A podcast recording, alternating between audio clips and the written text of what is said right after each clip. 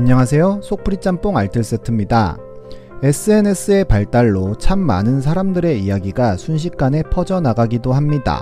소위 말하는 감성팔이로 여론조작을 하기도 하는데요.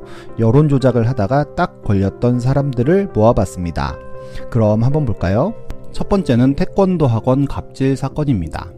2018년 어느 날 한 맘카페에 아이 둘을 키우는 워킹맘이라고 자기를 소개하며 태권도 학원 원장이 아이들을 태운 차량을 난폭하게 운전하는 것을 목격했다며 회사에 큰 화물차가 못 들어와서 회사 앞 골목에 차를 세우고 물건을 싣고 있는데 노란색 어린이 차량이 계속 경적을 울리더니 질주해서 화물차 앞까지 달려왔다는 글을 올립니다.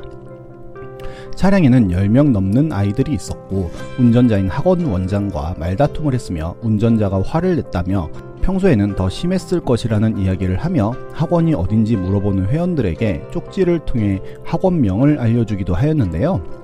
회원들은 해당 학원에 대한 불매운동을 한다고 시작했지만 워낙 평소에 평이 좋던 학원이라 학원을 옹호하는 댓글이 달리기 시작합니다. 그리고 점점 이상한 마녀 사냥 같다는 글들이 지속적으로 올라오다가 결정적으로 해당 학원 원장이 차량의 블랙박스 동영상을 공개합니다. 근데 차가 못 들어왔냐고. 잠깐만. 거기에서 뭘 하던지 지금 기다렸잖아.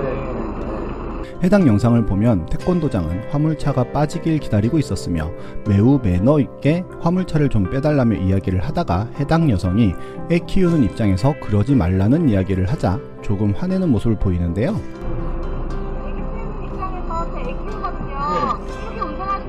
그게 아니고 막았잖아요. 길을 제가 잡는 게 아니잖아요. 잘못인데요. 네. 애 키우는 입장에서 짝이 안에서 확보한 게 아니고 빵 걸면서 왔잖아요. 제가 잘못한 게 아니잖아요. 저희가 잘못했는데 애 키우는 입장에서 우리가 그렇게 하시면 안 되죠.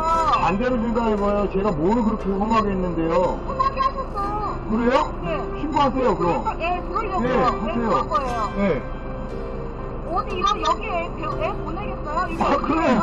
아, 상관없는데요. 반대로 생각해보세요. 제가 화났다고요? 그럼 어떻게 운전하시는데요?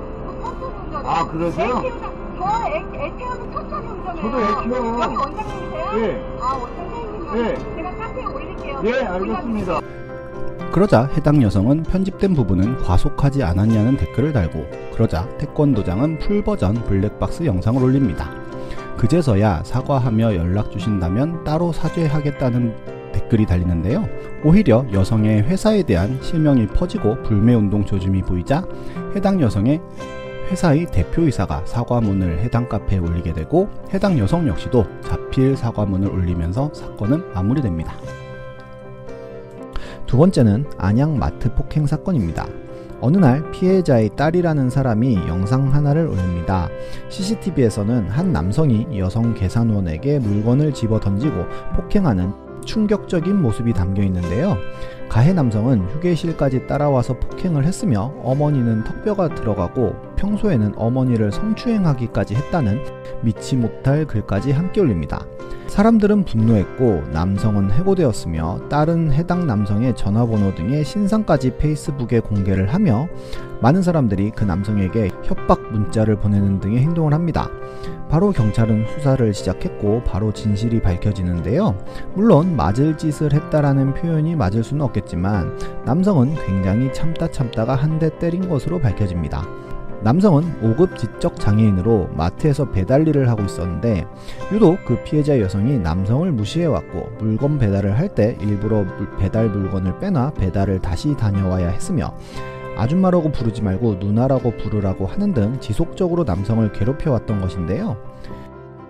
성추행은 있지도 않았고 턱뼈도 멀쩡한 것으로 드러납니다. 결국 남성의 성추행 혐의는 무혐의를 받았고 여성과 여성의 딸은 명예훼손 혐의로 불구속 입건됩니다. 세 번째는 오산 피카츄 사건입니다. 오산시의 한 공원에서 아이들이 소란을 피운다는 신고에 출동한 경찰관들에게 청소년들이 욕설을 하며 멱살을 잡자 테이저건을 사용해서 진압한 일이 있습니다. 이 청소년은 그날 바로 페이스북에 너무 무섭고 슬프다며 글을 올립니다.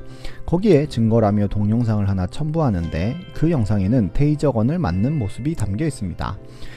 현장 영상을 보면 경찰관들에게 아이들이 지속적으로 반항을 하고 테이저건에 맞은 청소년의 비명소리가 굉장히 구슬프게 들리는데요. 오히려 이를 본 사람들 사이에선 애들이 잘못했고 경찰은 할 일을 했을 뿐이라는 여론이 형성됩니다.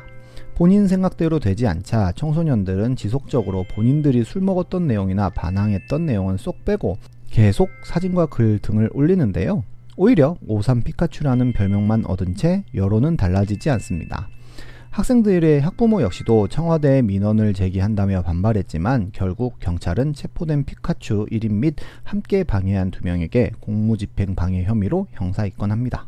감성파리만큼 위험한 일도 없는 것 같네요. 항상 중립 기여를 지켜야겠습니다. 지금까지 속풀이 짬뽕 알뜰 세트였습니다.